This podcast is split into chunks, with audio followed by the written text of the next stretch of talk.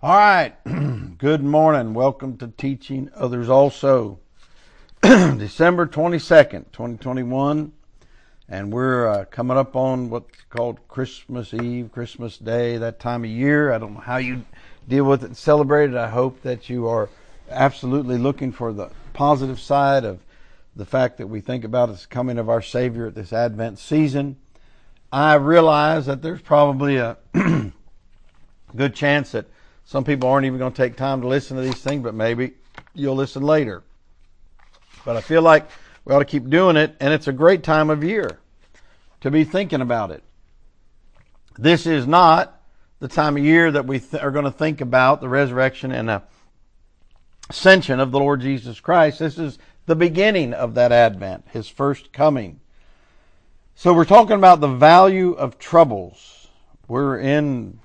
I guess, my goodness, I guess we're in about the eighth day of this, and didn't know it would go that long, but I sure am glad. I mean, it's been a blessing to me, and I trust it'll be a help to you at some point. Today, we're going to look in Romans five again, and we're going to look at this thing of hope, hope.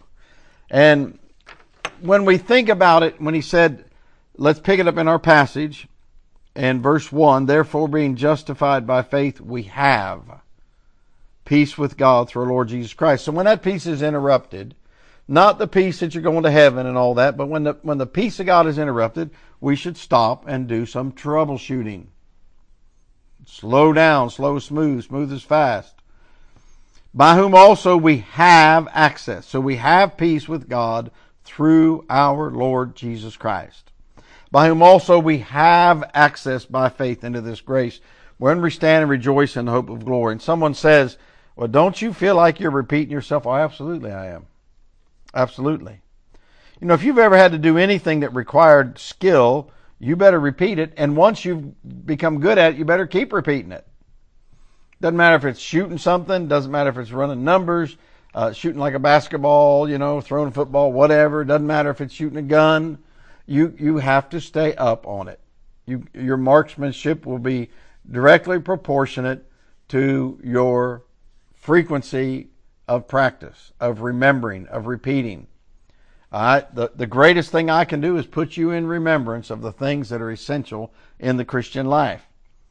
And he says, by whom also we have access by faith into this grace wherein we stand. You have a standing, you have a state. Your standing is, if you're saved, you're, you're sealed for heaven, et cetera. Your state is whatever condition you're in right now. Your walk with the Lord, at what you're going through. And rejoice in the hope of the glory of God. Now watch. And not only so, but we glory in tribulations also. We don't just glory in the work of God in the past. We don't just glory in the work of God that He has settled things and secured things. We glory in tribulations also. Why? In this life, knowing that tribulation worketh patience. You have need of patience. You need patience. And someone says, well, I wouldn't pray for patience because troubles will come. Okay, let's say you don't pray for patience, but I know this. As soon as a tribulation, a trouble, you know, a trial, a distress, a need, a, a hardship, a difficulty, uh, you hit a rough patch, they call it, rough going, delays, that kind of thing. When you hit them, you need to start practicing these truths. So knowing that tribulation worketh patience, patience, experience, and today we're going to talk about experience, works, hope. Hope maketh not ashamed. That is, hope helps us not to be disappointed. It's not ashamed as in blushing, but it's ashamed as in disappointed. It's ashamed as in God gets bested by the world. Why? Because the love of God is shed abroad in our hearts by the Holy Ghost, which is given unto us. So tribulation, so troubles, we're calling them, the overall thing, troubles, okay? Troubles are meant for you to have the love of God shed abroad in your heart by the process. Now, this thing about hope is important. It's very, very, very important. For way too many, it's been boiled down to the other side of this life. Now, faith is the substance of things hoped for, the evidence of things not seen, Hebrews eleven, one, verse two, for by it the elders, elders obtained a good report. So it was by faith then as now, just the manifestation was different. So, faith is the substance of things hoped for. Faith pleases God. He is pleased when we exercise hope. Okay? It's the substance of things hoped for. When we behave in hope. The Lord taketh pleasure in them that fear him, in those that hope in his mercy. Psalm one forty-seven, eleven. But I want to read you the verse before that, verse ten. Look at verse ten. He delighteth not in the strength of the horse. He taketh not pleasure in the legs of a man. Your legs are the largest muscle in a person's body. It's your power. I remember Doc saying that these fellas go, you know, they lift and they'll do curls and they'll do uh, bench presses and all that's good. Push-ups. I've done hundreds of those through the years. But he said, keep your legs strong. That's how you stand. I remember I had an injury, pretty serious injury. And I was getting antsy, had had to have a cast on for a certain number, and I was getting antsy and trying to do things with the cast on that I shouldn't be doing. I went to the doctor, and he wasn't even a Christian. He said, you are a Christian, right? I said, yeah. He was from India, actually. And he said, and you, God's called you to be a, what you guys call a preacher, right? I said, yeah. He said, how are you going to stand for God on one leg? I said, okay, you got me. I will follow the rehab. That was a long time ago. That was about nineteen seventy-five. Yeah, a few years ago. And I'm saying to you that the Lord taketh pleasure in them that fear him and those that hope in his mercy. Hope is a real important thing to God. Hope is a powerful thing. Don't play, don't downplay things that give people hope out there in the world. That's a genuine kind of hope. Some of y'all are so negative about this world. You're so negative about the situation. You take comfort in the fact you're going to heaven. You take comfort in the fact that things are going all to pieces. And I'm going to tell you what. You allow yourself not to pray like you ought to and care like you ought to and put fervency into your prayers. That's your safeguard against being ashamed. Romans chapter five and verse five. That's your safeguard. You're like the person who is about to get beat and they go, well, I really wasn't trying. It didn't matter to me that much. That's a safeguard. It's pride. Be careful, child of God. Now, you can't make your happiness based upon who's in office, who gets doing this and reading the news and who wins the trial and who does all that. No, it's not about that. What it is about is we don't lose our hope in God. The hope of the righteous shall be gladness, but the expectation of the wicked shall perish. Proverbs ten and verse twenty-eight. We flip over here, Proverbs thirteen, verse twelve. Powerful. Hope deferred maketh the heart sick, but when the desire cometh, it is a tree of life. When you're hoping for something and it's delayed, meaning it requires patience and experience, don't let experience teach you the negative side of it. You've got to temper it with the hope that it and the love of God shed abroad in your heart. This is a time of year they'll sing hymns about the Advent. There's a great little song. I remember this song as a child and I knew nothing about God. And when I came to Christ and heard this, the first real time I heard it sung at this time of year, it I, I remember I had remembered for years the words and I didn't know what they meant. Okay?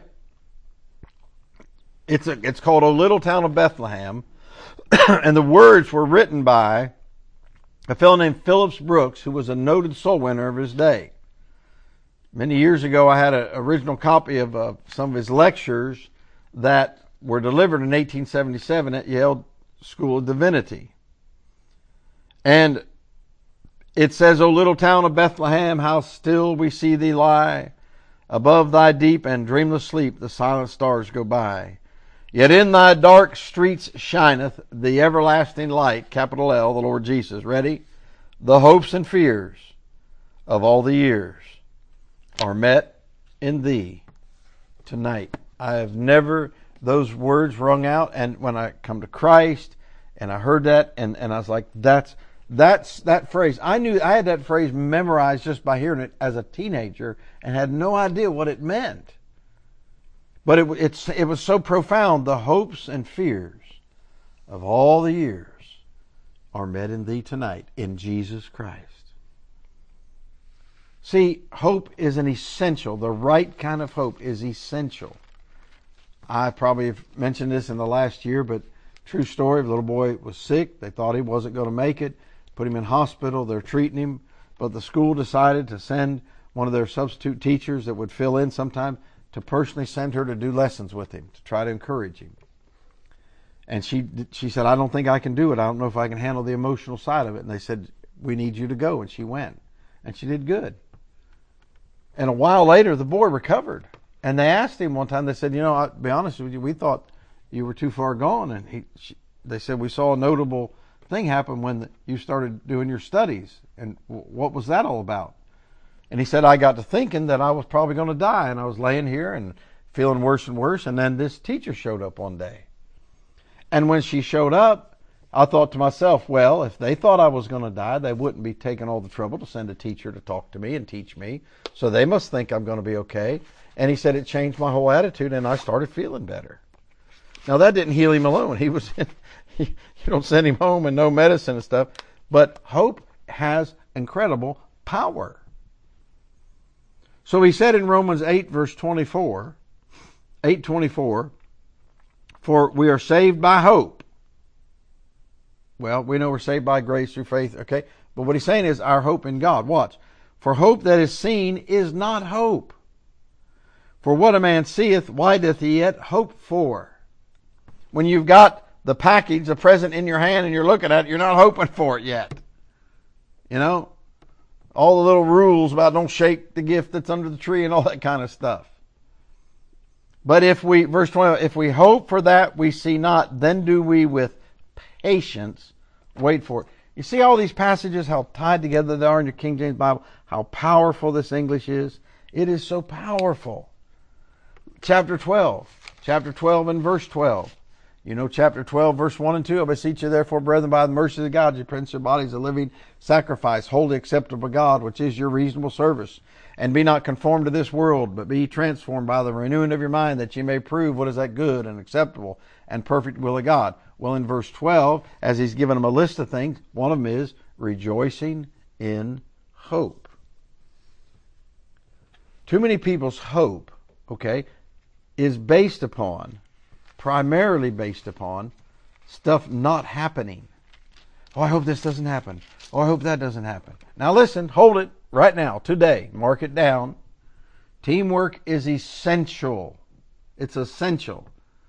Paul always wanted somebody, a team. It was Barnabas. It was Silas. It was Timothy. It was Titus. Because I know this, maybe you're not like me, I have to be reminded of what it says. I have to be reminded of what I said. Hey, remember, troubles, remember, patience, experience, hope, love of God. Yep, you're right. But that's the great thing about it, is the power of it. He said in, in chapter fifteen, verse thirteen to the Romans, now the God of hope fill you with all joy and peace in believing, that ye may abound in hope through the power of the Holy Ghost. Me, you, everybody, we want to be keenly aware of the troubles and then walk through God's process of dealing with them. How awesome, how awesome is that? Now, I guess we're going to have to deal with this next one tomorrow, but, but make a note that what we do in our life is influenced by our hope in God. He talked about some plow, some thresh. He said if we have hope in this life only, which we're going to talk about tomorrow. Listen, there are some who have no hope. They have no hope. If that that There are many, and we'll talk about this tomorrow, many who have no hope. Many who lose their hope as Christians when they have to bury a loved one. Early in life, I had to learn that lesson. I thank God I did. There's a great value in troubles if we go through them as a Christian. I pray you'll take this word today and give it some thought. Give thought to the Advent. The hopes and fears of all the years are met in thee tonight. See you tomorrow.